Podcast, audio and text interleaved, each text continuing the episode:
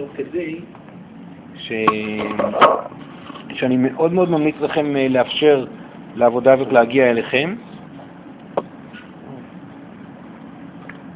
והיא אה,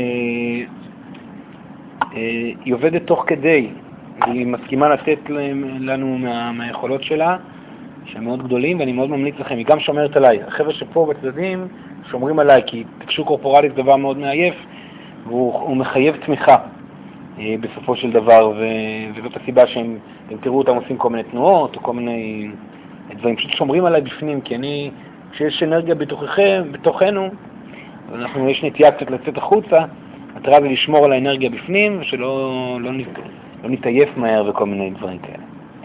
אה, אל תפחדו, אף אחד לא הולך להיכנס אליכם, טוב? לא, זה לא, לא קטע, זה לא המקרה, טוב? אה, זהו. יש שאלות לפני שאנחנו מתחילים, חבר'ה? מה שאתם רוצים לדעת לפני שאנחנו מתחילים? זה הזמן, זה הזמן?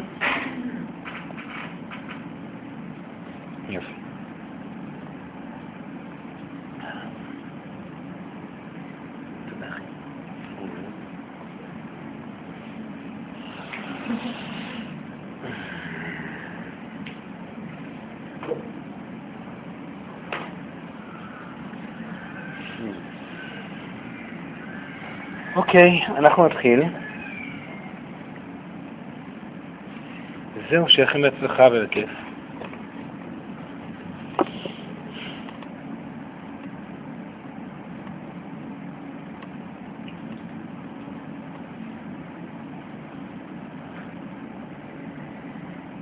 יודעים מה, אני אגיד עוד דבר אחד, דבר אחד אחרון, שחשוב לי להגיד תמיד שיש אנשים חדשים.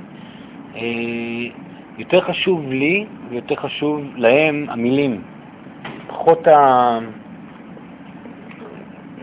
כאילו, ת, ת, תאמינו או לא תאמינו, זה פחות משנה. קחו את המילים, תשתמשו בהם, תנסו אותם, שחקו איתם. אני, וחשוב לי להגיד את זה כי הדברים ש, שמאז שאני התחלתי להקשיב לישויות, כי אני מתקשר מלידה, אף פעם לא היה לי את הבעיה לשמוע אותם או לראות אותם, הבעיה היא הייתה להקשיב להם. מאז שהתחלתי להקשיב להם, אז באמת הכל התהפך לי בחיים, ועדיין ממשיך להתהפך, וממשיך וממשיך וממשיך וממשיך, ואני, וזה הכל לטובה. זאת אומרת, ההתהפכויות האלה הן מאוד נפלאות, ואני מאוד אה, מאמין בדברים, ש, במסרים האלו שסורן מעביר, ואני גם רואה את האנשים שסביבי, שעוברים תהליכים, מה זה עושה להם, ואני פשוט ממליץ לכם לנסות, אוקיי? פשוט לנסות. ואתם, אה, מבטיח לכם, אתם תראו שינויים מדהימים. יאללה, אני מתחיל.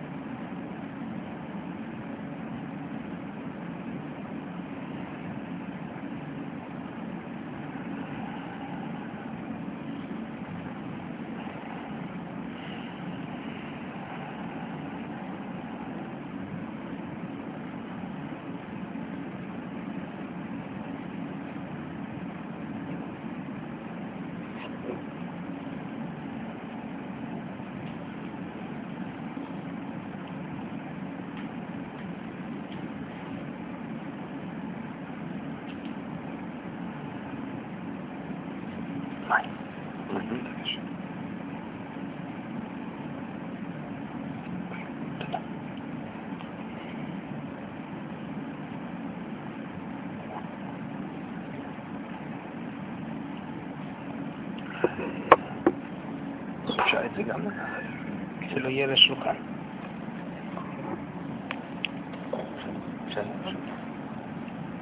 שלום. שלום. פורם.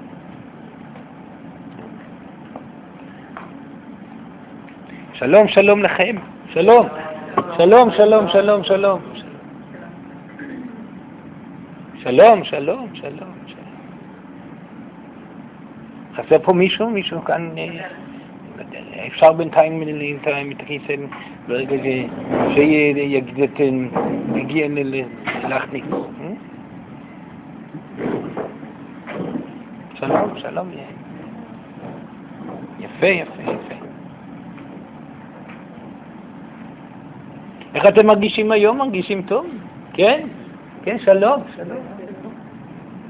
אני שמח מאוד לראות את כל האנשים היפים שנמצאים פה. אה, זה תמיד חגיגה בשבילנו לראות אתכם אה, מגיעים הנה ופתוחים לשמוע. אה? זו תקופה מאוד מרגשת בשבילנו ומאוד לא פשוטה בשבילכם.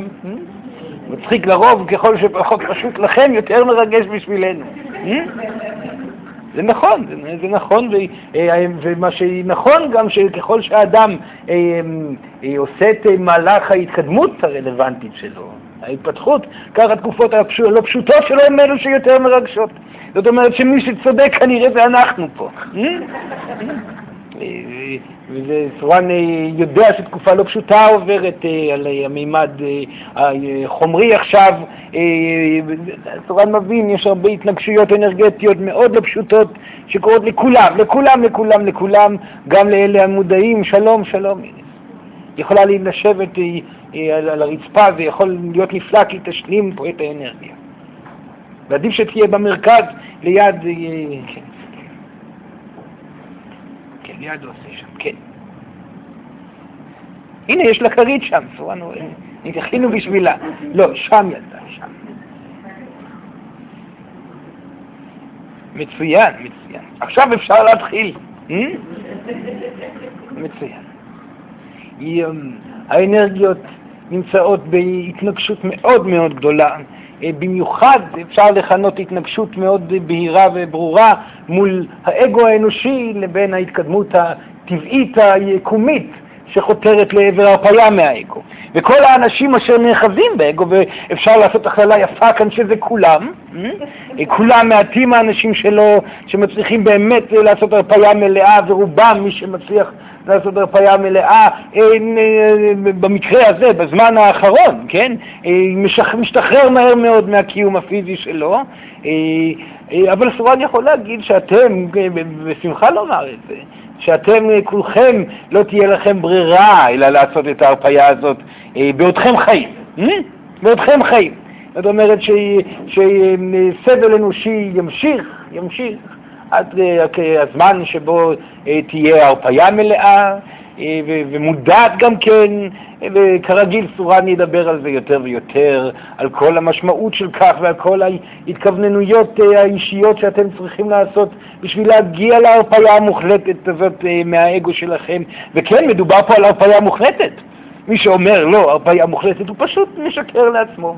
עצלן, פחדן, כמו רוב האנשים. זה בסדר, לא, אין שום דבר רע בזה. כולכם מפחדים וכולכם עצלנים. אה? זה משהו משותף למין האנושי. בגלל זה בחרתם להיות ביחד, לרקוד את החיים שלכם ביחד. וזה זה, בסדר גמור, זה השיעור שאתם אה, בחרתם לעבור, ולשמחתכם יש תשובות. לשמחתכם אה, יש תשובות, וגם אה, לשמחת סורן יש, אה, יש תשובות, כי סורן הוא זה שמעביר את התשובות. אבל סורן היה שמח מאוד אם אתם גם כן הייתם חוגגים עם התשובות האלו, כי סורן סך הכל מדבר מניסיון, ניסיון מאוד לא פשוט, שהפך למאוד פשוט. אנחנו בתור ישויות, מלאכים, שומרים, עשינו תהליך מאוד דומה לשלכם. כל רטט גבוה התחיל מרטט נמוך. הרטט הגבוה, צובר תאוצה בעבודה מאוד קשה, וסורן עבד גלגולים על היותו מי שהוא עכשיו. בדיוק כמוכם. אולי היה קצת יותר מהר. Hmm? עשה כמה קפיצות, אבל סורן ממשיך עדיין אה, לעבוד את עבודתו שלו, אולי לא בגלגולים אה, אה, אה, פיזיים, כמו שאתם רגילים לעשות, אבל סורן עדיין עובד, עדיין עובד. וצובר אה, אינפורמציה, וצובר מידע, בשביל אה, להעביר לכם כאשר אתם תהיו ישויות כמו סובן, מה לעשות ואיך להתפתח ממקום הישויות שלכם. זאת אומרת, המידע ממשיך להצטבר תמיד בשביל נתינה. תמיד.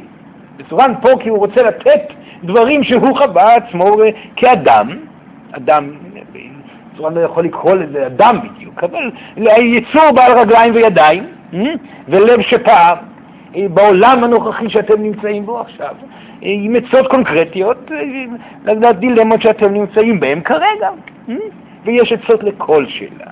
כל שאלה, ילדים. אתם לא הראשונים שחווים דבר. אולי גם זה חשוב לדעת, נכון? לפעמים האגו רוצה להגיד, אנחנו הראשונים, לא, אתם לא הראשונים. כולם חוו את הבעיות שאתם חווים, כולם יחוו את הבעיות שאתם חווים. העניין הוא איך אתם מתמודדים מול הבעיות ולא כמה אתם מיוחדים. כי אין פה ייחוד בכלום. בצורה מקווה שאתם תיקחו את זה בשמחה, כי ברגע שאתם תבינו שאין ייחוד לאף אחד בכלום, ברגע שאתם תקבלו את זה, שאתם לא מיוחדים בשום דבר, וכולם עוברים תהליכים דומים מאוד, ברגע שתקבלו את זה שאתם לא מיוחדים ולא תגיעו לשום דבר גבוה בחייכם, מתוך זה שאתם פשוט לא מיוחדים. אז תתחילו להיות מיוחדים. אז תקבלו את כל הדברים שאותם אתם רוצים לקבל. כי מה שמונע מכם את הדברים שאתם רוצים לקבל, זה האגו שלכם. והאגו נמצא בתוככם תמיד. תמיד הוא פועל. תמיד הוא פועל במקומות שאתם אה, לא ציפיתם, כי ברגע שמנצחים מרכז מסוים אחד שלו, הוא, הוא ישר קופץ למרכז האחר, הוא תמיד מחפש את המקום החדש שבו הוא יוכל לפעול. אז אם האדם היה אה, בעייתי, אנרגטי ואגואיסטי בתחום עבודתו, ניצח את התחום הזה, הצליח להיות אה, מאוזן וענב ומדויק בתחום עבודתו, האגו ימצא לו מקום אחר חדש. ושוב פעם ושוב פעם. כמובן שתמיד כאשר האגו מוצא מקום, המקום אה, הוא יותר קטן מקודם. דוחקים אותו לפינה. תמיד דוחקים לפינה, אותו לפינה, ותמיד הניואנסים של העבודה מול האגו הם ניואנסים קטנים יותר, מדויקים יותר, זהירים יותר, זאת אומרת, עם אה, מוטוריקה אה, עדינה, פריפריים יותר. אך החשיבות היא אותה חשיבות. כי אדם אשר מודע לחשיבות של התגברות על האגו שלו, אה?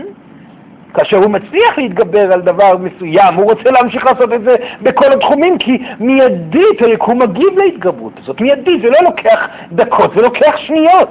ההקלה היא מיידית. אה? וככל שאדם יותר נהנה מההתגברות על האגו, ופחות מפוחד מזה, מאותה התגברות על האגו, כך הוא רוצה להתגבר יותר ויותר, ומה שנפלא בזה, שהדברים הקטנים שכרגע לא מציקים לכם, כי ישנם דברים גדולים יותר שבהם האגו ממש חוגג, אה? הדברים הקטנים האלו יהפכו להיות הדילמות המרכזיות בחייכם. מה הכוונה? בוא נאמר, ואדם, האגו המרכזי שלו נמצא בתוך הזוגיות. הוא מפחד לבטא את רגשותיו, מפחד להתמסר, מתווכח, נאבק על מקומו בתוך הזוגיות. ובוא נאמר, הוא פתר את זה. איך להתמסר? עשה בדיוק הפוך ממה שהאגו אמר. נתן, התקרב, השתיק את הפעולות האגואיסטיות, התאהב באמת בבת זוגתו, והנה הוא חי בשלווה אה, עם הזוגיות הזאת. ועכשיו יש אגו אה, פריפרי יותר. מהו האגו הפריפרי שלו? בוא נאמר האגו הפריפרי שלו הוא בכך שהוא אה, לא מצליח להתמסר בצורה מלאה לניקיון הבית. אה? לניקיון הבית, או, או לא מצליח, נאמר משהו אפילו קטן יותר, לא מצליח להיות מדויק מול חבריו. זאת אומרת, הוא בא ואומר דברים לא נכונים מול חבריו באופן קבוע. הדבר הזה לא הפריע לו קודם. לא הפריע לו קודם. הדבר הזה היה פריפרי מבחינתו, אך לפתע חוסר הדיוק מול חבריו הופך להיות נושא מאוד מרכזי, כי הכאב שהוא חווה בתחום הזוגיות הגיע בשיא עוצמתו לתחום החברויות. וכך האדם לא יכול להתעלם מזה. זאת אומרת, הוא חייב להמשיך ולהתפתח. וגם את האגו הזה הוא יפתור, ויוודא שהוא לא מתנשא מעל חבריו, ויוודא שהוא מדויק באמירותיו ונותן בצורה מלאה, והנה גם שם הוא יעבוד עבודה מאוד יפה וישנה את מצבו ולא יתבונן על זה יותר מדי זמן, אלא פשוט יפעל לשיפור הסיטואציה, וגם אז תופיע בעיה פריפרית יותר, שגם היא תפריע במידה זהה. מים בבקשה. אבל איפה אפשר לדעת, האם, איך אפשר, זאת אומרת, איך אפשר לדעת האם אגו נמצא בתוככם בתחום כזה או אחר? וזה סורן חשוב לו להגיד, כי המקור של הידיעה הפנימית הזאת, המקור של התובנה שכן, אגו נמצא בתוככם בתחום כזה או אחר, מגיע מהרגשתכם. אגו, הדרך ההכרה של האגו, לדעת האם אתם פועלים מתוך אגו או מתוך דיוק, תמיד יבוא מההרגשה שלכם. אדם שפועל מתוך אגו תמיד יחוש רע, תמיד. ולא משנה כמה הוא ינסה להגיד שהוא לא חש ברע, הוא יחוש ברע. היי, התבונה הבסיסית היא לפקוח עיניים על התחושה הרעה שבתוככם. Hmm? זאת התבונה הבסיסית, ולא לשכוח את זה ולא לברוח מזה. זאת אומרת, כאשר אתם מזהים גורם אשר אה, אתם חשים ממנו אשמה או כעס עצמי, או אה, הפרעה באנרגיה שלכם, תדעו, כאן מדובר על אגו. מאוד פשוט, לא לברוח רחוק מדי. חשים אשמה, אגו היה בפעולה. חשים התרוקנות אנרגטית, כנראה פעלתם מתוך אגו. חשים כעס עצמי, כנראה פעלתם מתוך אגו. מדובר פה על רגשות, רגשות זה הכל, הכל. אתם עשויים מרגש. הרגש הוא תמצית הקיום של האנושות ותמצית הקיום האלוהי. שלום, שלום. הרגש הוא ראשוני ובסיסי, והאדם המודע צריך להיות מודע לרגשותיו לפני הכל. מדוע? כי בעזרת מודעות לרגשותיו, האדם המודע ידע היטב האם האגו שולט במעשיו, או האם דיוק הוא זה ששלט במעשיו. רגשותיו זה הסממן העיקרי לכך, להאם הייתה פעולה נכונה או לא נכונה. Hmm? אבל זה לא הכל. וזה אה, הדבר שחסורן צריך להזכיר שוב ושוב, במיוחד שיש כאן ילדים שהגיעו בפעם הראשונה. Hmm? למה הרגש הוא כל כך חשוב? ולמה איזון הרגש הוא כל כך חשוב? למה הפטירה מהאגו היא כל כך חשובה? מדוע, מדוע, מדוע? מהסיבה הפשוטה הבאה: כל דבר שקיים סביבכם ביקום שקיים סביבכם, מיוצר ישירות מהרגש שבו אתם נמצאים. פשוט מאוד. הדינה, הדינמיקה היקומית לא קשורה למחשבה, והיא לא קשורה גם לדמיון. זה לא הדרך ליצור מציאות. היא לא קשורה גם למנטרות ולא קשורה ליצירת כשפים או כל מיני אמרות כאלו שהן פשוט לא נכונות. הדבר אשר יוצר מיידית מציאות הוא מצב ההרגשה שלכם. אתם מאושרים, המציאות תהיה בהתאם, אתם עצובים, המציאות תהיה בהתאם, אתם כועסים, המציאות תהיה בהתאם. זאת אומרת, אדם אשר עצוב בחייו, כנראה חייו יהיו עצובים. ומה זה אומר עצובים? יהיה לו מחסור באהבה, ויהיה לו מחסור בכסף, ויהיה לו מחסור בכך וכך וכך וכך. ואדם אשר חש טוב, כך יהיה יקום סביבו. פשוט יהיה מיידית, יגיב לתנודה הרגשית. לכן, וסורן תמיד מבקש, וזה סורן חייב להגיד שעכשיו זאת רק הפתיחה. הפתיחה עכשיו בלבד, למי שעדיין, זה רק הבסיס לדבריו של סורן, שאליו צריך לחזור כל הזמן, כי אתם שכחנים, פשוט שוכחים. ולא סתם אתם שוכחים, כי זה קשה לדעת את, את, את המידע הזה שסורן אומר. מדוע זה קשה? כי בעצם אה, מתחת לכל מילותיו שסורן אומר עכשיו, ישנו משפט אחד גדול ומפחיד. אתם אחראים על הכל. אף אחד לא יכול לעזור לכם. אתם יכולים להתפלל לאלוהים כל היום וכל הלילה. אם אתם תהיו עצובים, יהיה עצוב. אתם יכולים לבקש בקשות מפה עד הודעה חדשה, להתחנן לעזרה מסורן ומכל הישויות. אם אתם תכעסו ותרגישו רע עם עצמכם, כלום לא יעזור. אתם אחראים על יצירת המציאות שלכם. אתם אחראים מיידיים למה הולך לקרות לכם היום. אתם אחראים מיידיים האם יש לכם זוגיות או לא. אתם אחראים מיידיים למצב הכלכלי שלכם. אתם אחראים מיידיים להתקדמות בייעוד שלכם. אתם אחראים מיידית למצב הילדים שלכם, החברים שלכם, להאם אני נכנסת להיריון או לא, להאם אני מצליח בעבודתי או לא, הכל, הכל, הכל זה אתם. והכל קשור לרגש. וסורן מבקש מהתלמידים החדשים, ובמיוחד מהתלמידים שהם כבר יותר ותיקים, hmm? שהמשפט הזה נוגע אליהם קצת יותר, כי פשוט שמעו את המילים האלו יותר פעמים. להתחיל להניח לחשיבות של המציאות החומרית שסביבכם. מה הכוונה? לא לשאול שאלה מדוע אני חולה, מדוע אני חולה. מה קרה, ולשאול אה, האם זה גנטי או משהו קרה אה, אה, לקרמה בצורה כזאת או אחרת, אולי עשו עליי כישוף או כל מיני, זה לא רלוונטי. וכמובן גם לא להתלונן יותר מדי, רק אם מתאים לכם ומרגיש לכם טוב להתלונן. שזה לא מצחיק, זה חשוב מאוד להתלונן, חשוב מאוד לבכות, וגם על זה סורה נדבר בהמשך. העניין הוא שהירידה לפרטים העמוקה ביותר חייבת להיות למודעות הרגשית שלכם. ויש כאלו עדיין שמנסים להתעלם מזה. מדוע כך קורה לי במציאות? מדוע? כי אתם מרגישים רע. תפתרו את הבעיה הרגשית. זאת הסיבה. מדוע אין לי כסף? מדוע? כי אתם מרגישים רע. אתם מרגישים רע בתחום הכסף. מדוע אין אהבה? מדוע? כי אתם מרגישים רע, אתם מרגישים רע בתחום האהבה. ורע יכול להיות כל מיני רגשות שהן כאות יותר, שחורות יותר, מחוספסות יותר. כולכם מודעים למצב הרגשה טוב ומצב הרגשה רע. אבל לא להתבלבל שם, לא לשאול את השאלה הקבועה מדוע ולפנות לכל היקום בכיוונו החומרי. מספיק, רגש, רגש, רגש. מהי הבעיה הרגשית שבה אני נמצא? איך אני פותר אותה? זה מה שמשנה. וילדים מאוד קל לפתור בעיות רגשיות. האדם האמיץ שמוכן להתקדם בתחום הזה, הכלים הם מאוד פשוטים, ילדים, מאוד פשוטים, מאוד טבעיים גם. אם אדם טועה בהתייחסותו בחיים למשפחתו ומרגיש אשמה על כך, עליו לתקן את הבעיה הזו בדיוק, לא לברוח מדברים אחרים. לברוח מהבית, לחפש עבודה, לא, הבעיה היא ממשפחתו, היא שם. לבוא ולדבר ולפתור ולהגיד את הדברים, או להגיע למצב שאתם לא מושפעים מהסיטואציה המשפחתית, המשפחתית מבחינה רגשית. מתי אתם לא מושפעים ממשהו מבחינה רגשית? כאשר ניסיתם הכל.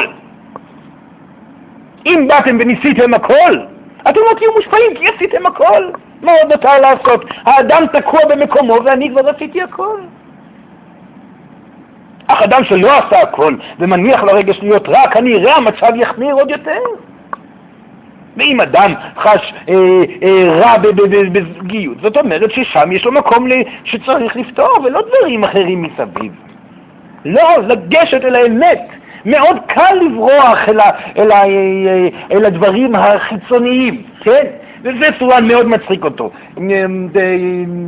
מגיעים הרבה אנשים להתייעץ עם סורן, פה ושם, רוצים לדעת את העתיד.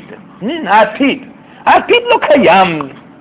יש כל כך הרבה עתידים, אין סוף כאלו. אתם בוחרים בעתיד לפי מצב הרגשות שלכם. ואם האדם אה, מגלה עתידות, שכמובן זה דבר טיפשי לחלוטין, להיות מגלה עתידות, אה? אם המגלה עתידות אמר לכם שלא יהיה לכם זוגיות, זה עתיד אחד. אך אם האדם עצמו, אשר יעשה עבודה בתחום הזה, ישנה את הקרמה הרגשית שלו, יחוש טוב בנושא, מיד תהיה לו זוגיות ועוד הרבה יותר טובה מאשר הוא חלם אי פעם. כן אפשר לדעת את העתיד, בהתאם לרגע הקיים האנרגטי שבו נמצא האדם. אם האדם נמצא אנרגטית במקום אחד, צורן יכול להגיד, אם אתה תמשיך במקום הזה, כך יהיה עתיד. אם תשנה את המקום הזה, כך יהיה עתיד. אך צורן תמיד ייתן מספר אופציות לעתיד, הוא לא ייתן אופציה אחת. זה כן אפשרות של ישות להתבונן אה, קדימה על העתיד ולבחור אה, את הדברים הרלוונטיים לומר, אבל, אבל חשוב לומר שתמיד יהיה מספר עתידים אפשריים.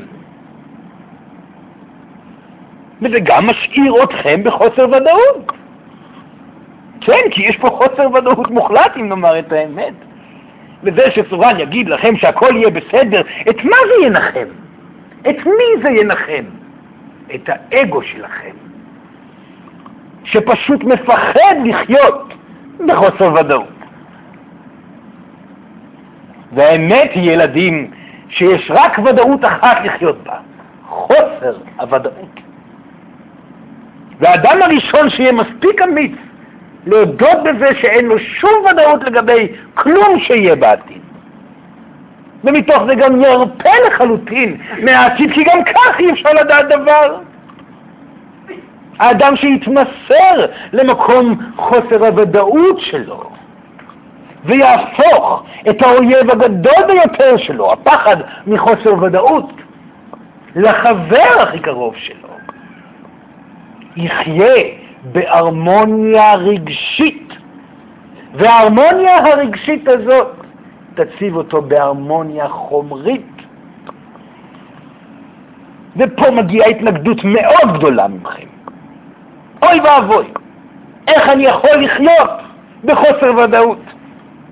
אתם יכולים, אתם צריכים, כי כל עוד אתם נאחזים בוודאות העתידית, כל עוד אתם מנסים לשלוט על העתיד בעזרת אותה ודאות, כל עוד אתם נמצאים בציפייה, במטרה, בהתעקשות, בחתירה אחר משהו שנמצא בפנטזיה שלכם, אתם לא מאושרים.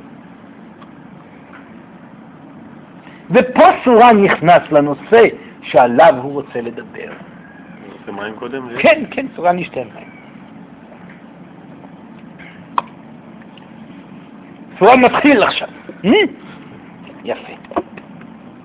תודה. מהם הדברים שגורמים לכם לחוש בטוב? כמה שפחות אתם חושבים, אתם מרגישים יותר בטוב. זאת האמת. כמה שפחות אתם עסוקים במילים החוזרות של האגו, אתם חשים יותר בטוב. כמה שפחות אתם פועלים מתוך בלבול השכל של האגו, אתם חשים יותר בטוב. הדרך העיקרית להרפות מהמטרות, מהציפיות, מהפחדים והדאגות, שאלו המקורות של כל האנרגיה שסורן מדבר עליה, זה בעזרת התמסרות לרגע. הרגע הוא, הש... הוא השלם והנכון, והמידע הזה כבר הגיע אליכם מזמן. אך איך מתמסרים לרגע? התבוננות על הנוף, על ציפור מצייצת בעלים, אה? התבוננות על עצמכם פנימה והחוצה, זה כן דרך להיות ברגע, אך ברגע החולף. זאת אומרת, זה מגיע ונעלם. ציפור זה נחמד להסתכל עליה כמה דקות, תחזרו הביתה, יהיה בעיות כלכליות עדיין. זה לא יפתור את הדילמה האנרגטית שלכם. לכן, הפסיקו לתלות את הפתרון בכל מיני אה, אמ, אמ, תרגילים רוחניים. תרגילים רוחניים זה נחמד, לניקיון, לאיזון פנימי, זה יפה מאוד, אבל זה לא הפתרון, ילדים. הפתרון נמצא בעשייה, הוא נמצא בנתינה, הוא נמצא, נמצא ביצירה, הוא נמצא באקטיביות. יש לכם ידיים ורגליים וגוף חומרי. למה? בשביל שתוכלו להניע אותם. האדם שמניע את הגוף החומרי שלו, יוצר, נותן, שזה הדבר החשוב ביותר, נתינה, אה, בלי ספק היא הדבר הכי מאזן אנרגטית ביקום כולו, יצירה, נתינה ועשייה. האדם אשר אקטיבי כל הזמן לא חושב. וזה טוב מאוד שהוא לא חושב.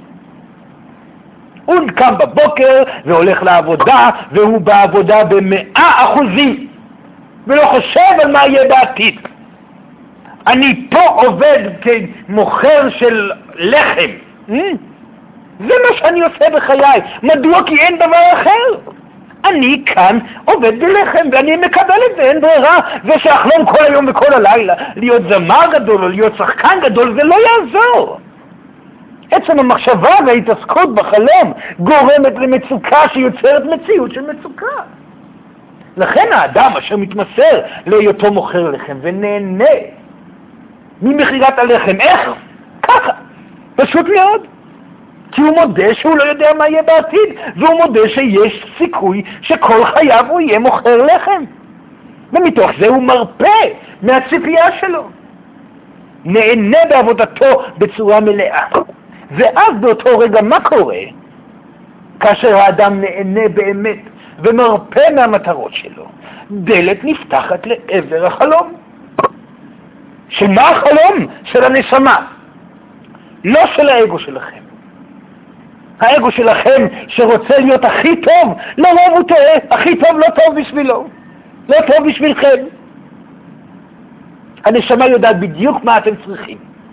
היא יודעת היטב מה להביא לכם. אז זה לא, זה לסורן לא אומר שמי שמרגיש שנשמתו נמצאת בשירה לא יהיה זמר, או מי שמרגיש שנשמתו נמצאת במשחק לא יהיה שחקן. זה לא מה שהוא אומר. אך תנסו להתמודד מול הקרמה של הייעוד האמיתי שלכם, ולא מול הדברים שהאגו שלכם מבקש כל היום וכל הלילה. תרפו מזה. המשיכו לשחק, המשיכו לשיר, המשיכו ליצור, המשיכו לעשות את החלום שלכם, אך לא מתוך מטרה. המטרה מכווצת אתכם, מייאשת אתכם, חונקת אתכם. מתוך זה יבוא רק מציאות של קיבוץ, של ייאוש, של חנק, כי רגש יוצר מציאות, לא דברים אחרים. ולא משנה כמה אדם ידמיין את עצמו עומד על במה ואלפי אנשים מריעים אליו, הוא לא יקבל את החלום שלו, כי הוא במצוקה. כי ברגע שהוא מפסיק עם הפנטזיה, המציאות הוא שהוא מוכר לחם.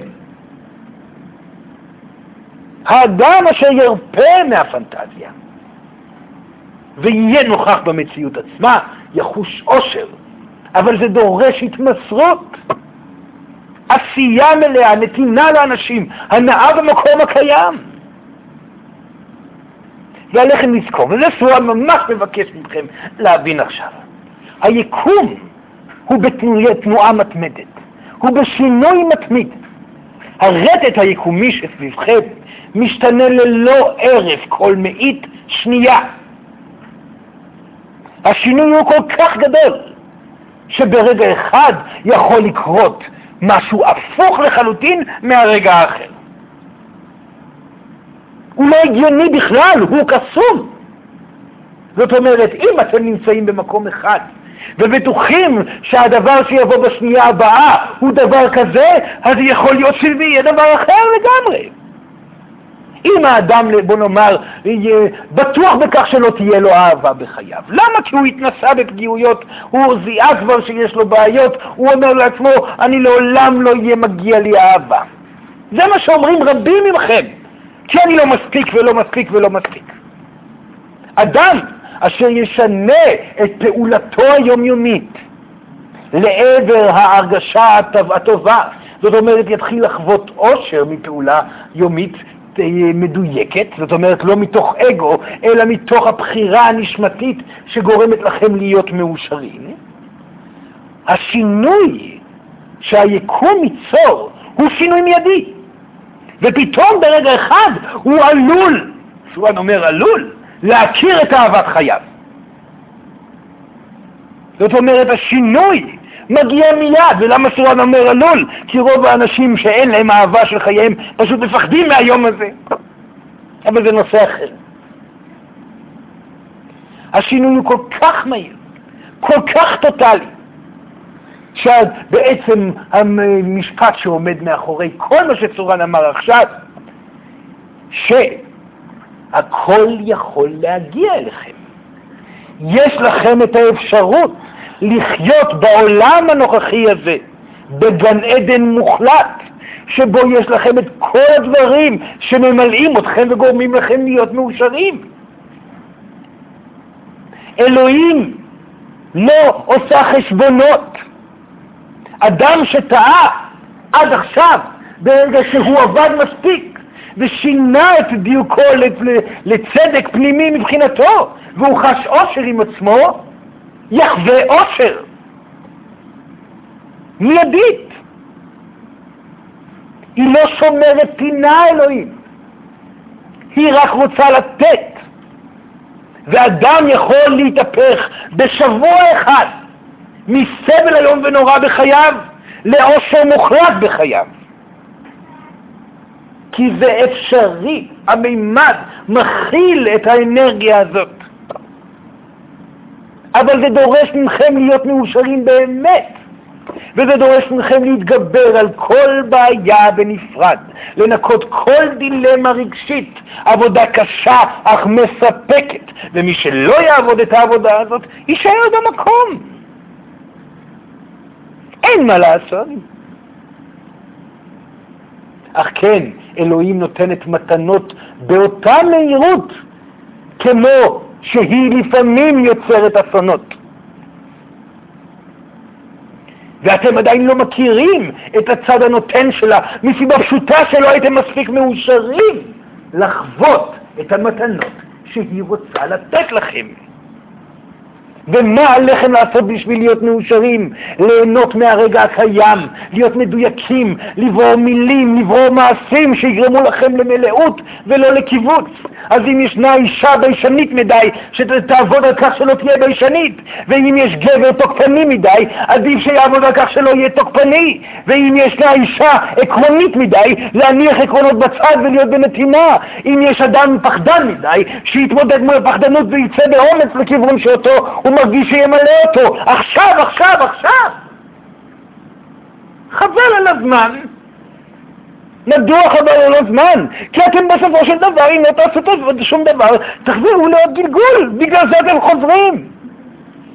לא השלמתם את מה שאתם תכננתם לעשות, תכננתם להיות מאושרים. לא להיות אה, אה, מנהיגים גדולים, או לכתוב ספרים גדולים, או להיות הזמרים הכי מוכרים, או להיות הכי מוכרים, זה לא מה שחשוב, ילדים. מה שחשוב זה להיות מאושרים. עם העושר יגיע הכל. ועכשיו סורן הולך לעשות עוד צעד פנימה. וסורן מקווה שאתם תצליחו להכיל את הצעד שסורן הולך לדבר עכשיו עליו. פנטזיה ותקווה. אלו הם דברים נוראיים. הפנטזיה והתקווה אלו הכלים המתוחכמים ביותר והנועזים ביותר של האגו שלכם.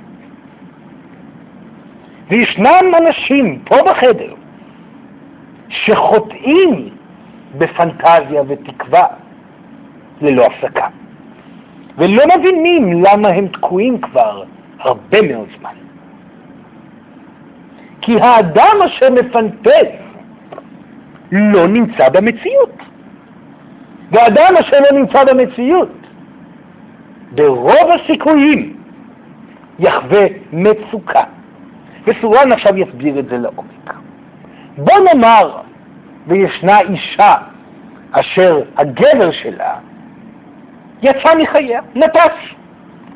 ואותה אישה מתעקשת כל יום ברגליים ידה. כל לא להסביר. אה, לא בצבא, לא ידיים ולא רגליים, קצת אנרגיה. אותה אישה מתעקשת כל יום להיאחז בפנטזיה. הוא יגיע, הוא עוד יתעורר, הוא יבין שאני בשבילו האחת. הוא ידפוק על הדלת ויגיד, הנני, אני פה איתך מעכשיו והלאה. אני מתמסר אלייך כמו שרצית שאני אתמסר אלייך. לא. האמת היא הפוכה. האמת היא שהוא לא נמצא. והאמת היא שכל עוד אותה אישה מפנטזת את הפנטזיה, היא לא מאפשרת לעצמה להתקדם רגשית, אנרגטית ומציאותית. היא לא מאפשרת לעצמה להיפתח לגברים אחרים. היא לא מאפשרת לעצמה אה, ליהנות מהחיים, כי כל פעם שהיא פותחת את עיניה מהפנטזיה, המציאות היא שאין אף אחד בחדר. היא סובלת מבדידות, היא חשה מועקה תמידית, שהרגעים היחידים שבהם היא לא חשה את המועקה הזאת זה בזמן שהיא בפנטזיה. אז 99.9% מהיום היא סובלת סבל איום ונורא, ואחוז אחד במקרה הטוב, אם אין לה עבודה והיא יכולה לפנטז הרבה זמן, היא מאושרת. הפנטזיה היא בעייתית, ילדים. מאוד בעייתית. ומונעת מכם לעבור את האבל שאתם צריכים לעבור. למה פנטזיה קיימת? הפנטזיה נוצרה על מנת שאתם לא תצטרכו להתמודד עם הרגשות שנמצאים בתוככם. הפנטזיה קיימת בשביל שאתם תמשיכו לחיות את חייכם ללא המודעות החשובה ביותר, ההתמודדות הרגשית. אתם מפחדים מגלים רגשיים, אתם מפחדים מאובדן הפנטזיה. מדוע? כי אם אותה אישה תאמר לעצמה בכל רגע שהפנטזיה עולה, ובכל רגע היא תאמר את זה לעצמה, שנגמר הסיפור, היא תתמודד עם כאב איום ונורא. והיא לא יודעת מה לעשות איתו, אוי ואבוי, הכאב גדול נורא, הוא נמצא פה בפנים, אולי מהר מהר לרוץ לפנטזיה, ואז היא משתיקה את הכאב שוב מההתחלה. ומשאירה את המצב האנרגטי והרגשי שלה תקוע במקום. אישה אשר מסכימה, במקרה הזה, להודות במציאות, הכאב יגדל ויגדל בה, ואז סוף סוף הוא יגיע למקום שהוא צריך להגיע. איפה הוא צריך להגיע? החוצה. האישה צריכה לבכות. לבכות באמת כי זה נגמר, לא לבכות כאילו כי זה נגמר והוא עוד יחזור. זה לא בכי אמיתי. הבכי אמיתי כי זה נגמר, נגמר, נגמר, נגמר, נגמר. ועד שלא יגיע האחד זה נגמר. וילדים, אתם כל כך מפחדים מזה, וסלון נבין שאתם מפחדים מזה כי אתם בטוחים בשקר איום ונורא שאמרו לכם, שדמיון יוצר מציאות. האמת היא שהדמיון יוצר מציאות בצורה האיטית ביותר שקיים ויכול להיות. הדמיון לא קיים בשביל יצירת מציאות, הוא מעולם לא היה קיים ליצירת מציאות. זה האגו שלכם סיפר לכם. פשוט מאוד, תדמיינו זה יקרה. איזו שטות. ישנם אנשים שמדמיינים גלגולים וכלום לא קורה. וישנם כאלו שמדמיינים והדבר מגיע וזה איום ונורא. דמיון לא יוצר מציאות. הוא מעולם לא יצר. רגש יוצר מציאות. לכן ההתעסקות לא צריכה להיות סביב הדמיון כמו תורות שהעלו את זה בתקופה האחרונה אצלכם ופשוט עשו עוול למין האנושי. ההתעסקות צריכה להיות בהרגשה הטובה שלכם. ואם אנחנו מעלים את זה כדי כך, סורן עכשיו מבקש מכם, עכשיו ממש, כאן, לעשות תרגיל מפחיד מאוד. לרגע אחד קטן, תודו בכך שהפנטזיה היא לא אמיתית. זאת אומרת, האדם אשר רוצה להגיע למשהו ביהודו, וכל הזמן נמצא סביב זה, יודה בכך שהוא לא יגיע לעולם לזה. לעולם. למה לעולם? כי העולם קיים כרגע ללא זה. לעולם לא אגיע לזה. לעולם לא אמצא את אהבת חיי. מדוע לא? כי העולם הוא בלי אהבת חיי כרגע. כי זאת היא המציאות, אין פה אהבת חיי. והמציאות היא שאתם לא זכיתם בייעוד שאתם רציתם. יהיו אמיתיים. תתמודדו מול האמת. ועכשיו תספרו לסורני, איך אתם מרגישים? כי ברור שהאגו מפחד מאוד. ברור שהוא צועק, איום ונורא, איום ונורא. אך מהי התחושה האנרגטית שבכם? מי יכול להגיד? תן ידה. הקלה, הקלה רגשית שיוצרת מציאות מיידית. ואת זה חווים רק אם מעיזים לעשות את הצעד שצורן מדבר. ולא מקשיבים לאגו שאומר רגש יוצא, אה, סליחה, אה, דמיון יוצר מציאות. ומודעים לכך שכל דבר שקיבלתם בחייכם הגיע מהרגשה טובה. לכן אתם מוותרים על הפנטזיה בצורה מודעת. וסורן יודע שהוא נוגע פה במקום מאוד מפחיד. שמשנה את כל הגישה הרוחנית שאתם הייתם תלויים בה גלגולים. אבל אין ברירה אלא לדבר על האמת. והאמת היא שרק כאשר אתם מרפים מהכל, אתם זוכים בהכל. ואדם אשר עדיין נאחז בפנטזיה לגבי הזוגיות שלו, לא יזכה בזוגיות. ואדם אשר עדיין נאחז בפנטזיה לגבי הייעוד שלו, לא יזכה בייעוד. אך חיתוך הפנטזיה צריך ומוכרח להיות מיידי. ברגע שעולה פנטזיה, לא, את לא קיימת. אני לבד. תתמודד עם המציאות. ברגע שעולה המטרה המכווצת הזאת, שאתם חולמים עליה, לא, זה לא קיים. להתמודד עם המציאות. מה אני עושה עם המציאות? הנה, סוף סוף אני במציאות, זה לא קיים. מה עליי לעשות בשביל לשפר את הרגשתי, לשפר את מצבי? אז לא, אני עכשיו לא המורה ליוגה הגדול ביותר בעולם. מה עליי לעשות עכשיו בשביל לחוש בטוב? האם עליי לעזוב את היוגה לחלוטין? לרוב לא. עליי להמשיך ליהנות ממה שקיים כרגע. ולרוב מה שקורה, שברגע שהאדם מרפה מהפנטזיה, הקיום מתחיל לאותת בהתאם. וזה שיעור כל כך חשוב, כי אתם מפנטזים המון. זאת אומרת שהרטט שלכם לא נמצא במציאות הרבה מאוד זמן. והמציאות שלכם נמצאת כאן, בקרקע, שבה אין לכם את מה שאתם מפנטזים עליו. ומתוך הקרקע תתחיל להיות עבודה. עבודה מרגשת וממלאת. ואתם יודעים את זה טוב מאוד, כי לרוב כאשר אתם רוצים משהו לא מגיע, ואם אתם נכנעים ואומרים מספיק, עבדתי קשה מדי, חטפתי מספיק מכות, הולכים לכיוון אחר, מתחילים להילחם עליו, פתאום אז מקבלים את המתנה מקודם. כי אז שם הפנטזיה הפסיקה, שם המצוקה הרגשית הפסיקה, לכן יש אפשרות לקבל מתנה.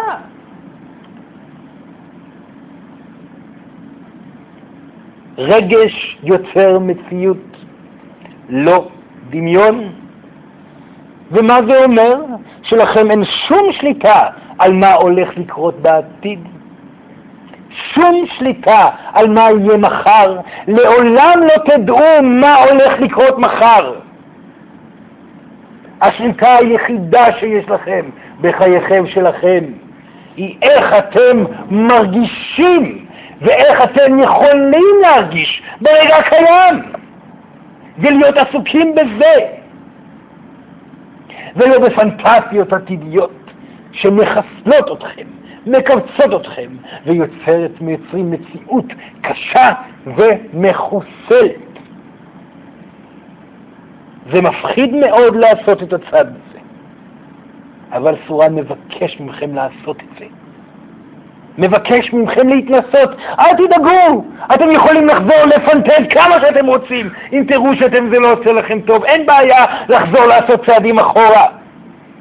וכן, ישנם אנשים שהחיבור שלהם לאגו הוא כל כך גדול שהם אפילו לא מעיזים לעשות את הצעד הזה.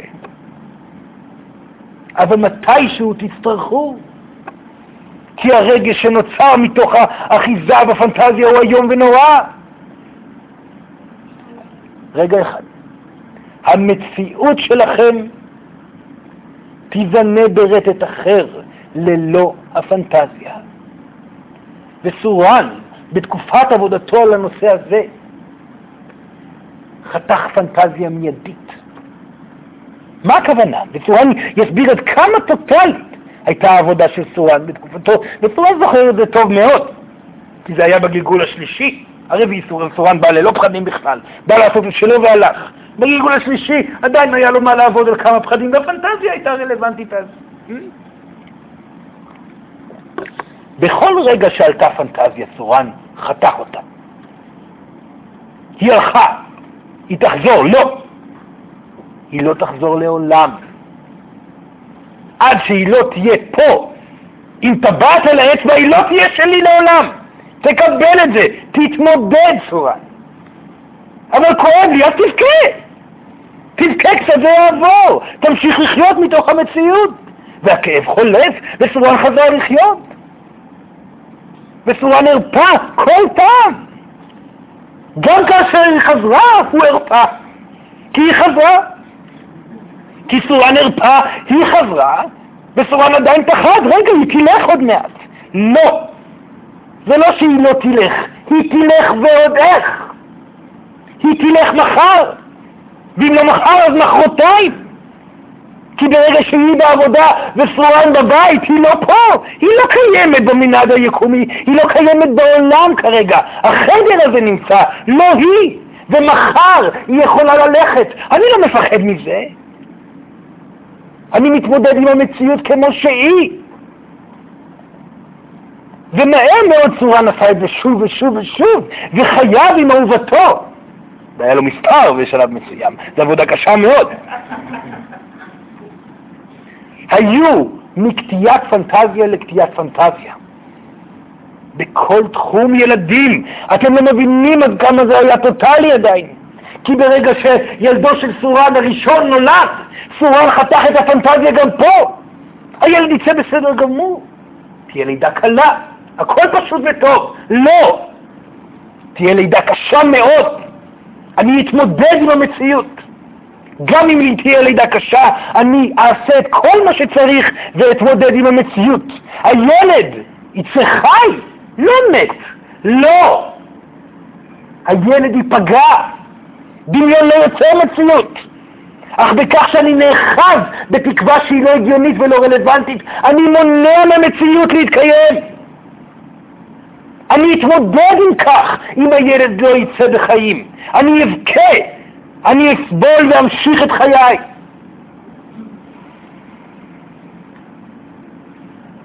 סואן יצליח בעשייתו. לא! כרגע אין הצלחה, אין ילד, אין אישה פה בבית. המציאות היא שאין. אני חי במציאות. וברגע שהאישה תחזור מהעבודה, אני אחבק ואנשק ואוהב אותה, כאילו זו הפעם הראשונה שראיתי אותה. זה מפחיד מאוד מה שסואן אומר, אבל זה לא קשה, כי ברגע שאתם מבינים את המהלך שסואן מדבר עליו, אתם עושים את זה לא מתוך פחד, אלא מתוך הרפאיה מלאה. אז אני לא יודע מה יקרה, יכול להיות שאשתי תעזוב אותי מחר. בסדר, אני אתמודד, אני אבכה ואחיה, אבכה ואעשה ואני אתקדם קדימה. יכול להיות שמחר תיגמר עבודתי ולא יהיה לי כסף. בסדר, אני אתמודד עם האמת. אני אתמודד עם זה, אני מחפש עבודה אחרת ואעבוד בתור מוכר לחם כל חיי. הכל יהיה בסדר. בדרך שסורל מדבר, והיא לא פשוטה ולא נעימה, יש שחרור רגשי, יש אמת גדולה שמאפשרת לכם להיות נקיים מציפייה ולחיות כך. והחיים סוף סוף נקיים מזה. וסורן חייב להגיד לכם דבר אחד חשוב ונוסף. הבחירה להרפות בכל פעם מהפנטזיה היא לא קשה. בהתחלה היא קשה, בפעמים הראשונות כאשר מדובר על החלומות והפנטזיות הגבוהות ביותר, לאחר מכן זה מיידי. אין פנטזיה, אין פנטזיה, אין פנטזיה, אין פנטזיה, יש רק את האמת והקיום. ומהר מאוד אתם חווים עושר מוחלט. אך עליכם לזכור זאת, שרגש יוצר מציאות ולא דמיון. צורן יודע שלחלקכם המילים האלו מאוד מאוד עמוסות ומדברות על מקום שאתם עוד רחוקים מלגעת בו. אבל יש פה אנשים שזה כבר רלוונטי אליהם והם יודעים את זה. בצורה מבקש מכם להתחיל לעשות את המהלך הזה בצורה מודעת על מנת לשפר את הרגשתכם. והכוונה היא לא להתרפק על אפשרות קשה של חיים, זאת לא הכוונה. הכוונה היא לחזור תמיד למצב של רפיון רגשי.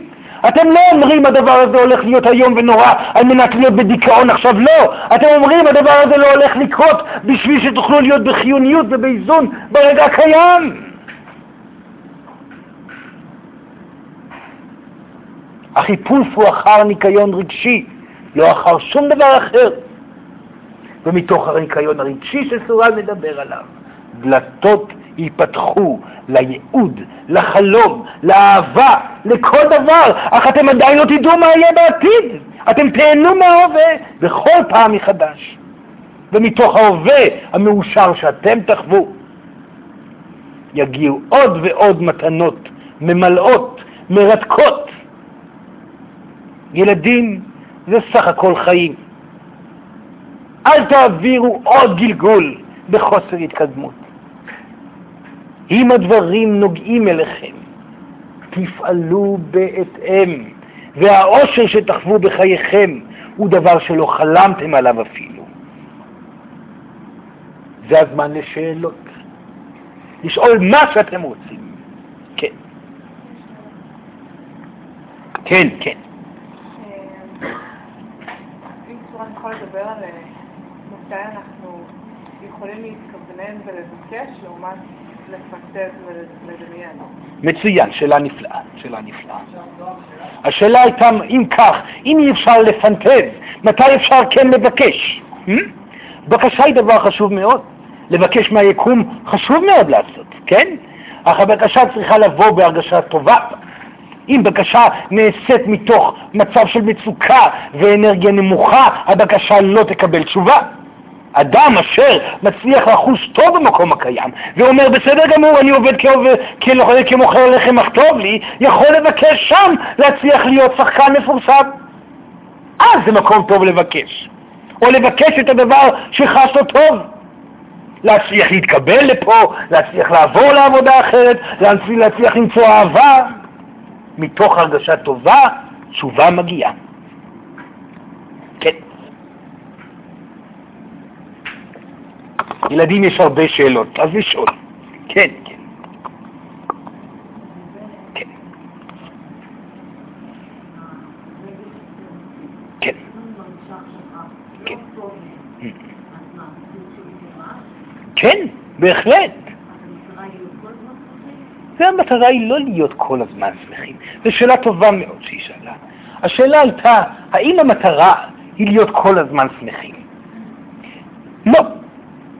רוב האנשים בעולם עכשיו חיים את חייהם במינון מעוות מאוד של רגשות. זאת אומרת, הם אוכלים מרק שתכולתו העיקרית היא סבל עם טבלון של עושר. זו הארוחה העיקרית בעולם כרגע. המרק צריך להשתנות.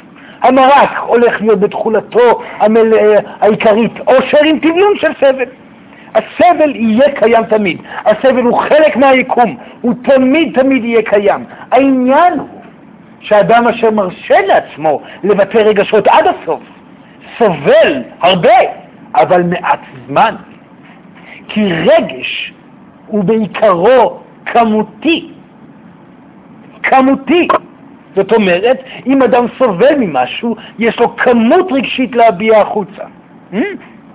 אם אדם נמצא בסבל אנרגטי רגשי, אם הוא מחליט היום להביע את הסבל, ללכת לחדר, לסגור את החדר, לנעול אותו, לקחת כריות שיוכל להכות בהם את, ה, את המיטה, אה, לבוא ולרשום דברים ולבכות ולבכות ולבכות, אדם כזה ישתחרר כמותית מרגש בכמות מאוד מאוד גדולה, ואז לכן בתוכו לא יישאר רגש וצרימה של רעש רגע, רקע כואב כל הזמן, ומתוך זה יצירת המציאות תהיה נקייה יותר לעבר העושר. לכן ההבעה הטוטלית והמודעת, ולא רק המודעת אלא גם הגאווה, איך אומרים, גאווה, הגאה, ההבעה הגאה הרגשית, היא המשחררת האולטימטיבית. לאחר מכן, כאשר אדם מודע, אה, משוחרר מרגשותיו הקשים, הוא מתחיל לחוות רגש נקי יותר. והאושר עצמו, וזה מה שנפלא באושר, האושר הוא כמותי גם, אך אין צורך לחוות אותו כל הזמן בשיאו. אם אתם הייתם כמו שאתם עושים עכשיו בצורה לא מודעת, וזה קצת נושא קשה להבין, אבל סורן כן יגיד אותו, על מנת שמי שכן מתעניין בזה ילך עם זה עד הסוף. אם אתם הייתם עושים את מה שאתם עושים עכשיו בצורה מודעת, מה שהייתם עושים זה הייתם מניחים לסבל להיות רעש רקע כל הזמן, ואתם הייתם בוחרים את האושר במודעות כהבעה מלאה. זאת אומרת, אני עכשיו מאושר, ושמחים, שמחים, שמחים, שמחים. ואז היה נגמר מהר, והייתם חוזרים לסבל. זה מה שאתם חיים. זאת הדרך שאתם חיים בה.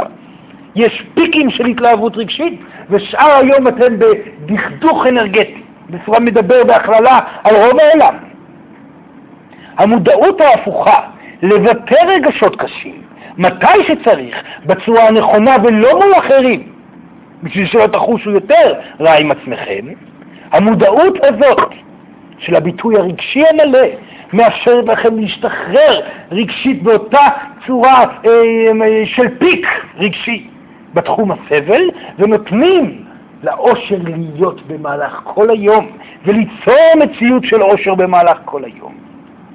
ילדים, הסבל שלכם הוא כמותי. אם תהיו מספיק גאים בהבעתו, הוא ישתחרר ממכם וירשה לאושר להיות נוכח בתוך גופכם האנרגטי כל הזמן. המטרה היא, כאשר אתם מרגישים רע, לבטא רגשות, ולא בבושה, בגאווה. כמה שצריך, לרוב זה לא יותר מדקה או שתיים ביום. במקרים קשים יותר, מספר דקות יותר גדול.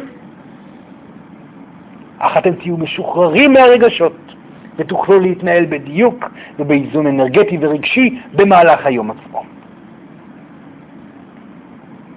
כן. היה מרק של מידע. כן, כן. ילדה השם בבקשה. פעם נוספת?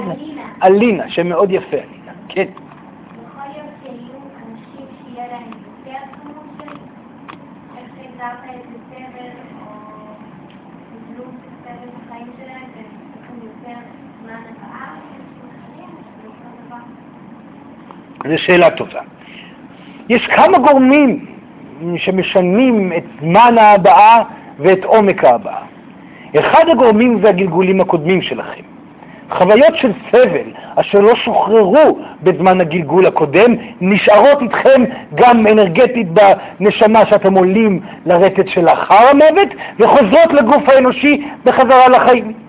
זאת אומרת, אם אתם חווים אנרגיה קשה לא מוסברת, כנראה מקורה הוא בגלגול הקודם. אם זה פחד מפגיעות, אם זה פחד מכישלון, פחד כזה או אחר, כנראה אתם חוויתם בגלגול הקודם דבר אשר גרם לפחד להיות. Hmm? וזה ככל שחווים יותר קשיים אשר לא הייתה התמודדות מדויקת בזמן הגלגול, מגדילה את נפח הסבל בנשמתו של האדם. אך מה שנפלא במציאות האנושית שאתם נמצאים בה, שזה לא דורש זמן להבעה כמותית. רגש הוא כמותי. ככל שהפה גדול יותר, כך אפשר להקיא יותר, נכון?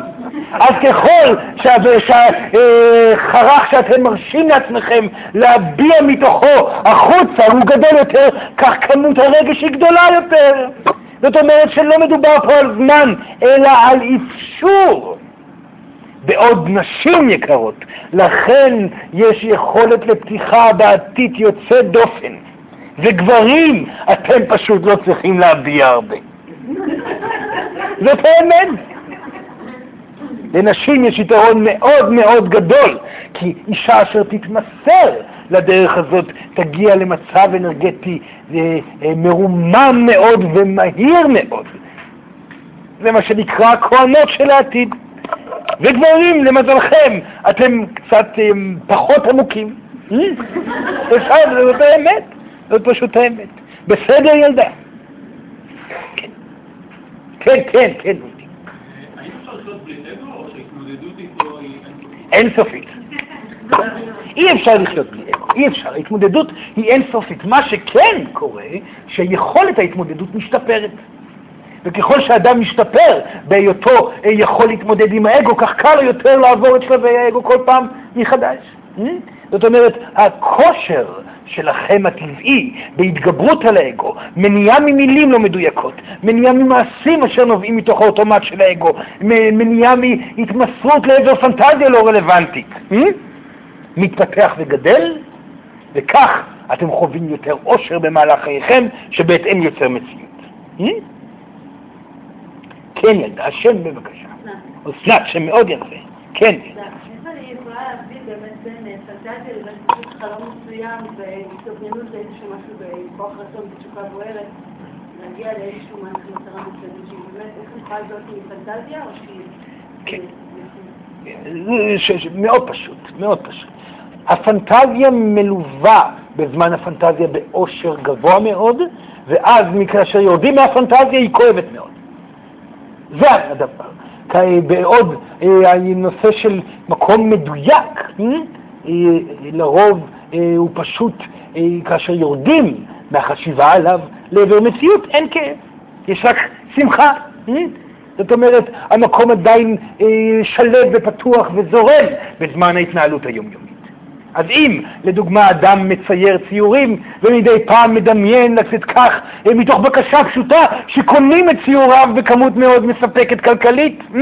לדוגמה, ואותו אדם חוזר אחרי שהוא אה, מדמיין את הדמיון הנפלא הזה, חוזר לעבודה יפה על ציוריו, ולא יושב ומבכר על כך שדבר לא קרה, זאת לא פנטזיה, זאת בקשה. בקשה היא מדויקת במצב של עושר. פנטזיה זאת בקשה שמגיעה מתוך חוסר התמודדות עם מציאות. בסדר? שאלה נפלאה. כן, כן הילדה מאחור. השם בבקשה. לירי, שם מאוד יפה, יפה מאוד. כן ילדה.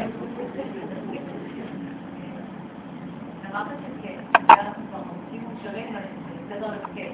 נכון. השאלה אם יש הבדל בין לבקש את הדבר הזה לבין להודות על כך שהוא כבר קיים. יש הבדל אה, גדול, כן? להודות על כך שהוא כבר קיים אה, כאשר הוא לא קיים, אה, זה פנטזיה גמורה. מה להודות על כך שיש הרבה כסף? אין כסף. להודות על כך שיש אהבה? אין אהבה. זאת שיטה מצחיקה להגיד, אבל זה עוד ניסיון לא להתמודד עם המציאות. המציאות היא שאין דבר. מתוך חוסר הדבר, לחיות בנתינה, בהתמסרות, בפעילות לכבוד עושר, ממה שקיים. הנה אני מנקה את הבתים כל היום ואני מאושרת מזה. מתוך זה אני מבקשת להתקדם הלאה למרות שהכל בסדר, מבחינתי אנקה בתים כל חיי. באותו רגע הבקשה תהיה מדויקת, האנרגיה תהיה פתוחה לקבלת מתנות. אוקיי, ו- אבל לבקש לא בא מתוך חוסר בכל מקרה? בקשה של משהו גם שלא קיים. זו שאלה טובה מאוד. זה נכון מה שהיא אומרת פה עכשיו, כי בעתיד מה שצורן הולך לבקש ממכם, וזה יקרה עוד הרבה זמן, כן? למי שעדיין יחזיק מעמד. לא, צורן צוחק, וכולם יבקש את זה. אה? להפסיק לבקש. זה נכון. זה נכון, כי אין מה לבקש. מה יש לבקש? יש רק לדאוג לכך שאתם נהנים מהרגע, זה נכון. אך עם זאת, הבקשה ברגע שאתם נמצאים בו עכשיו גורמת לכוונון אנרגטי של עשייה, של יצירה ופעולה, שכן מאזנת אתכם לעבר דיוק. צורה מדבר על המצב האנרגטי של המין האנושי כרגע. ישנם כאלו שבתקופה בעתיד, וכרגע אין פה אף אחד בחדר שרלוונטי לו המידע הזה, יוכל להפסיק לבקש. אבל זה רק מתי שהוא ירגיש שכל בקשה היא, היא, קליפה ריקה. כרגע הבקשות שלכם הן מלאות בלהט, בתשוקה, הן נפלאות כאשר הן מגיעות במצב אנרגטי תקין. הוא כבר צריך לסיים. שאלה אחת, שאלה אחרונה. אפשר עוד שאלות, זה מספר קטן של שאלות. צורן זה חייב להתעקש עכשיו. כן. כל הקטע הזה של אה, אושר, אני אני ראיתי הרבה חיות, חיות ממש אנרגטיות, אה, חזקות מאוד, פה חזק, כל החיות שנמצאות בתוך הים. אבל חיות כבדות, מה זה מה זה אומר? מה זה אומר אה, חוויה של חיות ו... כן. יפה מאוד. שלך. כן, כן, כן. אלו הם ויז'נים, ויז'נים ככה אתם מכנים את זה, ראייה של מימדים אחרים, אה? שמגיעים מתוך התמסרות לרטט גבוה. אה? זאת אומרת, כאשר סורן דיבר, ולא בגלל שסורן דיבר על עושר רק, אלא בגלל העבודה של ישויות שנמצאות סביבכם, והרטט הכללי פה בחדר, אתם כן מתחברים בצורה כזאת או אחרת לרטטים גבוהים ולמימדים נוספים. בממדים האלו קיימות החיות שמתארת, השם בבקשה, רבקה, שרבקה מתארת, אה? וכנראה יש לה חיבור מיידי לעולם הזה שהיא מתארת כרגע אותו. אה? זה, זה דבר טוב מאוד ויפה מאוד. הרצונות שלה התגשמו, אתה אומר.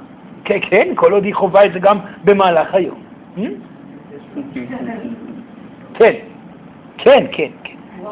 איך זה מתיישב בעצם עם השינוי של העידן, מה שאני יודע ומבין, שבעצם כשהרב לפה עד עכשיו היה איזשהו תסריט שהוא היה, אומנם לא קבוע, אבל היה איזשהו קווים כלליים. ממה שאני מבין, אנחנו עוברים לעידן שבו אה, יש הרבה יותר אה, שליטה לשומעים לנו, כמו שאנחנו בעולם החיים, אה, בעצם נדרש מאיתנו להתחיל לכוון ולזמן. נדרש מכם להתחיל לכוון ולזמן. Mm. באופן אקטיבי. זאת שאלה מעניינת mm, ועמוקה גם. סורן יסביר את זה בצורה מהירה וסורן מקווה שגם מספקת. זה נכון שמגיע עידן של שליטה. הכוונה היא שהשליטה היא היותכם אתם שחיינים מצוינים בעולם שהוא סערה מתמדת. זאתי השליטה. מה הכוונה סערה מתמדת? ככל שהזמן מתקדם לעבר השינוי הגדול שקורה, ככל שהזמן מתקדם בקצב מאוד מאוד גדול וכבר עוד כמה חודשים זה כבר מגיע ומשם זה יפרוס כנפיים לעוד יותר מהירות. הקצב של הקרמה הופך ונהיה מהיר יותר. זאת אומרת שאדם אשר מרגיש הרגשה כזאת או אחרת יקבל מציאות באופן מיידי יותר ויותר. אדם אשר חש בטוב יקבל מתנות טובות הרבה יותר מהר. אדם שחש ברע יקבל מתנות רעות הרבה יותר מהר. העניין הוא לשלוט על היותכם ברטט מאוזן עם הגלים שמגיעים. השליטה שסורן מדבר עליה לא נותנת לכם שליטה ביכולת יצירת המציאות מתוך הדמיון, אלא היא מאפשרת לכם מגע עם מהירות היווצרות של מציאות, מגע עם רטט גבוה שייצור מציאות מיידית. והאדם המודע אשר יהיה רפוי לחלוטין ממטרותיו, האדם המודע שיפעל אך ורק מתוך דיוקו אשר גורם לו לאושר, האדם המודע אשר ישתמש בכלים הללו לנתינה לאחרים, יוכל להיות כלי יוצר מציאות.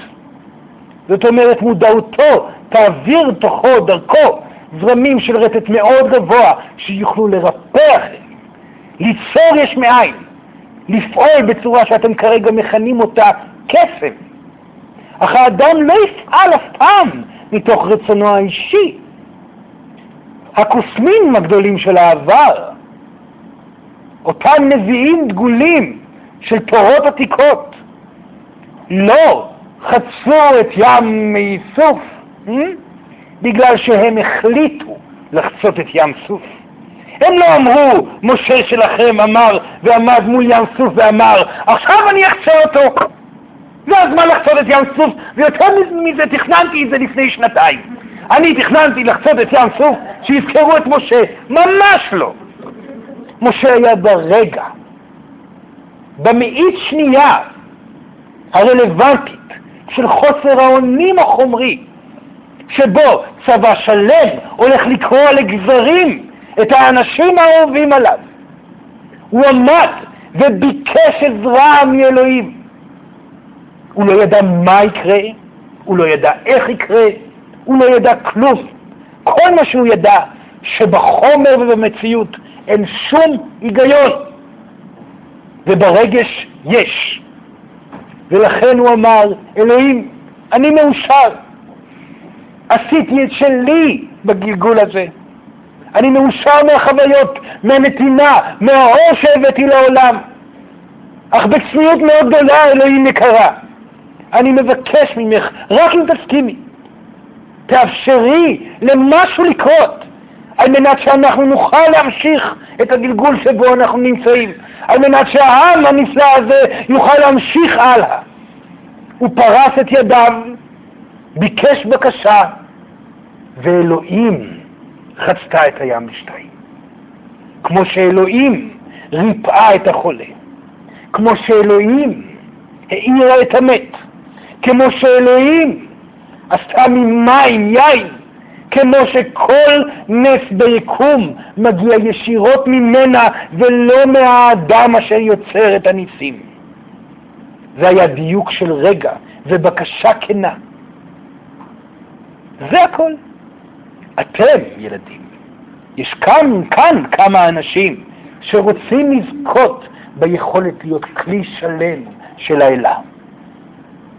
ואתם, אם אתם רוצים בזה באמת, כל מה שעליכם לעשות זה להמשיך להרפות, להרפות ולהרפות, וליהנות מהקיום גם אם צבא של רוצחים הולך לרמוס ולחתוך לחתיכות את כל היקום שסביבכם.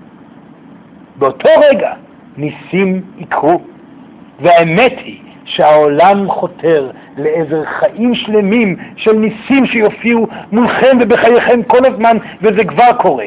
זה קורה בהרפייה, בבקשה מתוך הרפייה, באפשור ליקום להיות כמו שהוא. האם זה ברור? נפלא, נפלא. זה הכל. זה הכל. הילד צפון בפחד. בסדר, בסדר. ילדים, סורן יודע שזה היה שיעור לא פשוט. הפעם סורן באמת הביא אנרגיה חדשה שדורשת התעמקות והתפתחות והיפתחות. לקחת את הזמן עם זה. אך מי שמרגיש לא רלוונטי להתחיל לחתוך פנטזיות כי הוא תקוע במשהו, דבר ראשון לחתוך. מי שמרגיש לא רלוונטי להתקדם ממקום שבו הוא נמצא כבר תקופה, שיוודא איפה המצוקה קיימת. שיפתור אותה, ועם פנטזיה היא המצוקה, לחתוך אותה באופן מיידי. רגשות יעלו, אתם תבכו, ולאחר מכן אתם תחזרו לאיזון שלא הכרתם אי פעם בחייכם. בסדר? מצוין. ידיים בבקשה. יד שמאל מקבלת ויד ימין נותנת. כל מי שנמצא במעגל מקבל ביד שמאל, זאת אומרת ידיו מופנות אל עבר השמיים, ויד ימין נותנת לאדם מימינכם. האנשים בקו היפה שנמצא פה אה, באמצע, אה, יש פה שניים שלא מחוברות אה, כרגע לאף אה, אדם, לא צריך להפנות את יד שמאל לקבלה, הרווחתם, אתם תקבלו מהישות היא, תקבל מהישות שלה. והנתינה שצריכה להיות לתת לאדם שהיא מרגישה צורך לתת לו. בסדר זה הכל. Hmm? כן, להיות בקבלה. יפה מאוד. לעצום את העיניים.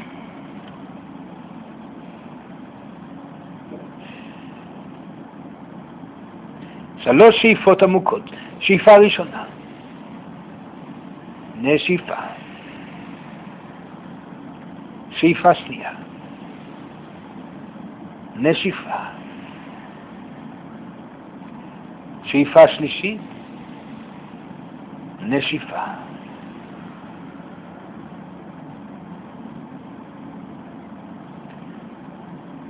עכשיו בואו ננסה להרפות מהכל. הרפו מהפנטזיות שלכם, מהרצונות הלא מציאותיים. תניחו להם, תרגישו את השלווה, הרפו מהגוף שלכם. כל הגוף הזה הוא קיום מיידי של הרגשות שלכם. תנו לו להיעלם בחשיכה. הרפו מהאנשים שסביבכם, הם לא קיימים. הרפו מהחדר, מהבניין, הרפו מחדרים אחרים בבניינים אחרים, מאנשים שגם שם, מהעיר כולה, תנו לה להיעלם בחשיכה, עם כל הבעיות וכל הרצונות של האנשים. תנו לחשיכה לגדול ולגדול.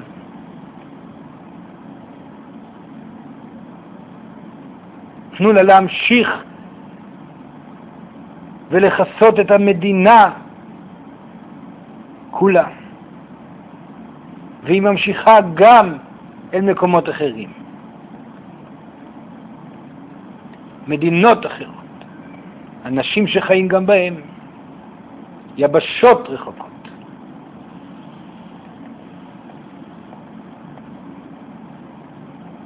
כל החיות שקיימות בעולם ומתרצצות לכל עבר, תנו להם גם כן להיעלם.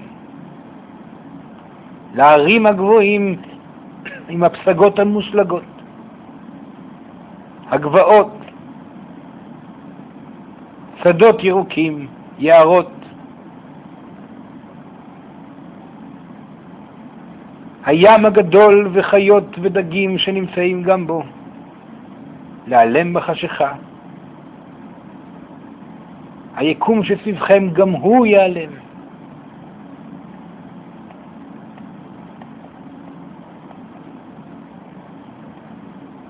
כוכבים רחוקים נעלמים, יצורים שחיים גם בהם. ישויות, צורן וכל הדברים שהוא אמר.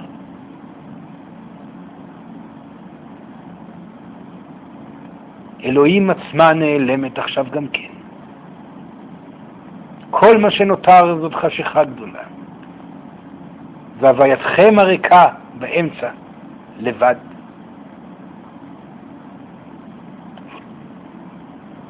ועכשיו, כאשר לא נותר דבר, רק חושך גדול, הרפו גם מזה. כי רק כאשר אתם מרפים מהכל, אתם זוכים בהכל.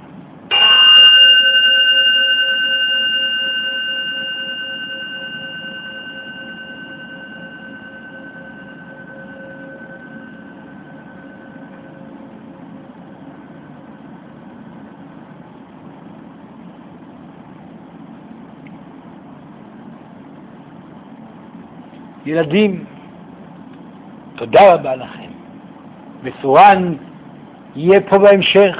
מי שרוצה צורן פשוט לקרוא לו, צורן יגיע מיד. Hmm? תודה רבה, תודה רבה. תודה רבה.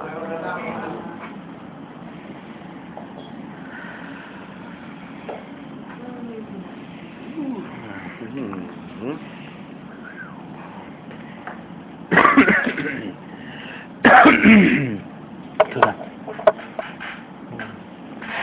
תעלל בך היום. כן, היה...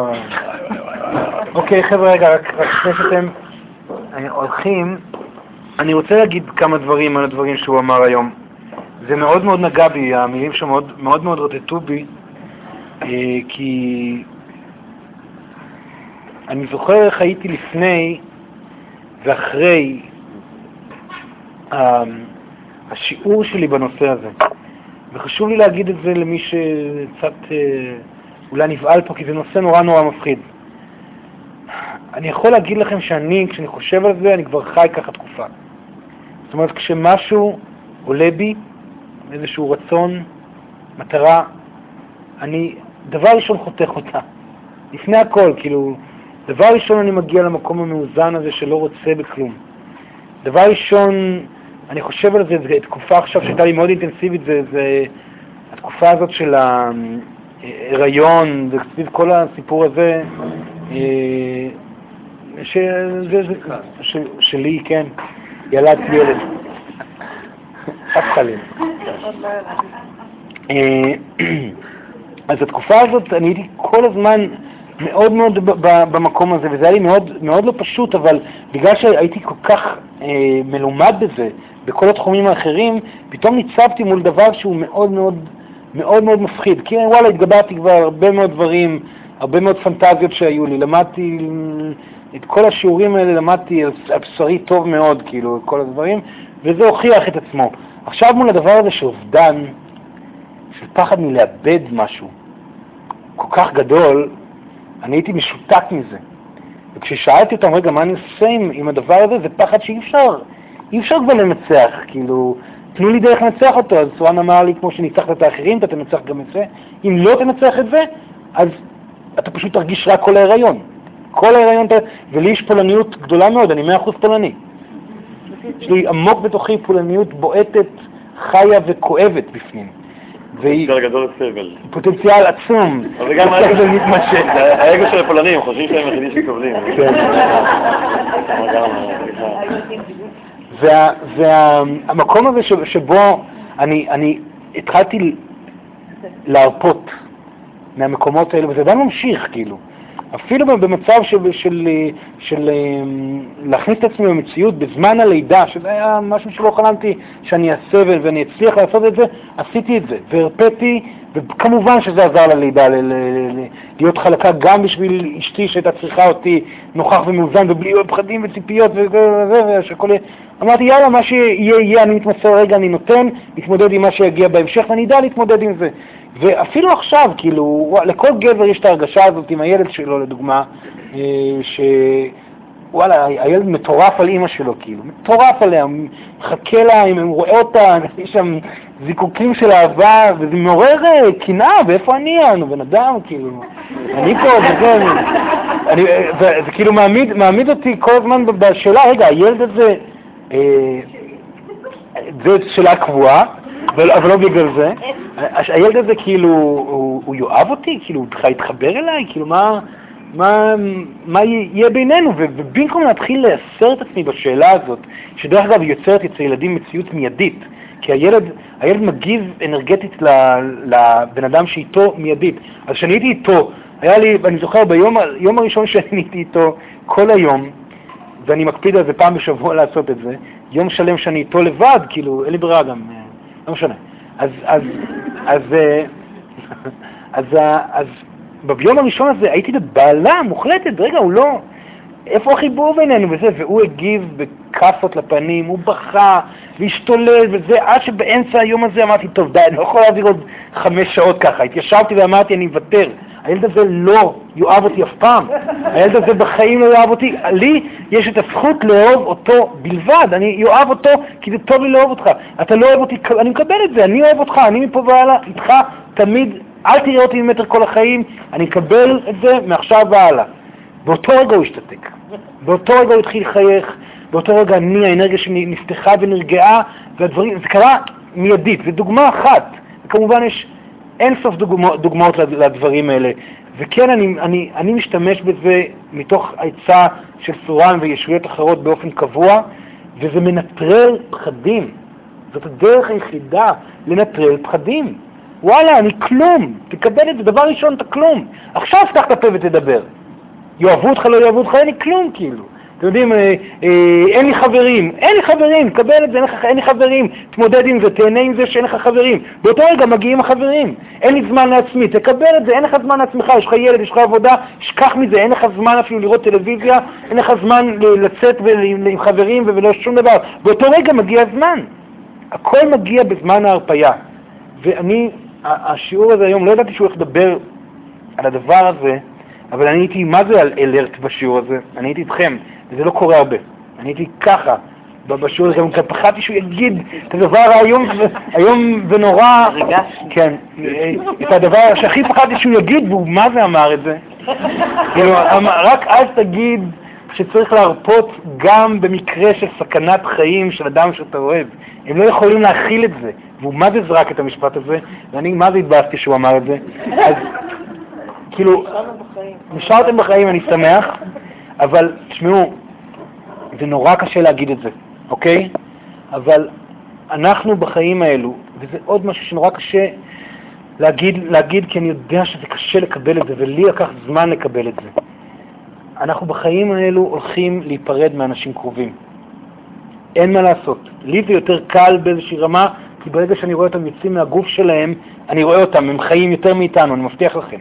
אבל זה כואב, הפרידה היא כואבת גם למתקשרים. זה כאב עצום. ואני אישית נמצא במהלך כרגע בתקופה הזאת, שאולי יהיה רלוונטי גם לאחרים, שאני יודע שיכאב לי מאוד כשההורים שלי ימותו. והם ימותו, לא יעזור. יכאב לי מאוד שהם ימותו והם ימותו, אך עם זאת אני יודע שאני אתמודד עם זה. אני יודע, ו- ולמה אני מתעסק בזה? כי זה מפריע לי. מפריע לי לחשוב על זה שההורים שלי יום אחד ימותו, וזה כואב לי בלב. הם ימותו, איך אני אתמודד? אתה תתמודד, רגע, מה יקרה? ועשיתי לעצמי סימולציה אה, מאוד מאוד ברורה, וזה משהו שחשוב לי להגיד, ולי חשוב להגיד את זה. הדמיון שלנו קיים בשביל סימולציות. הוא לא קיים בשביל ליצור מציאות, הוא קיים בשביל לבחור. אם אתם נמצאים בסיטואציה, תדמיינו כיוון אחד, דמיינו כיוון אחר, תרגישו הרגשה של שלווה באחד הכיוונים, זה הכיוון. הדמיון שלנו הוא מצפן להחלטות. רגשיות, אוקיי? זאת הסיבה שהדמיון קיים. חוץ מזה, הדמיון שלנו הוא, הוא, הוא דרך להיות בסימולציה של הדברים הקשים ביותר. וזה נורא חשוב לי גם להגיד את זה.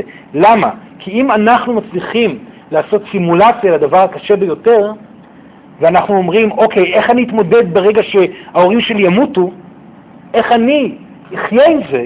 ואני רואה את עצמי חי את זה. אני רואה את האבל, אני רואה את השבועות של הכאב, אני רואה את עצמי בוכה ומתמודד, בוכה ולא מתעלם מזה ומתמודד, באותו רגע אני גם רואה את ההמשך, שההמשך הוא שכל הסבל יצא מהגוף שלי, ואני אוכל לראות את אבא שלי ואת אימא שלי בנוכחות הרבה יותר גדולה בחיים שלי, ואפילו מהתקופה שהם היו חיים. זאת אומרת, הרטט שלהם יהיה לי הרבה יותר נוכח מפעם.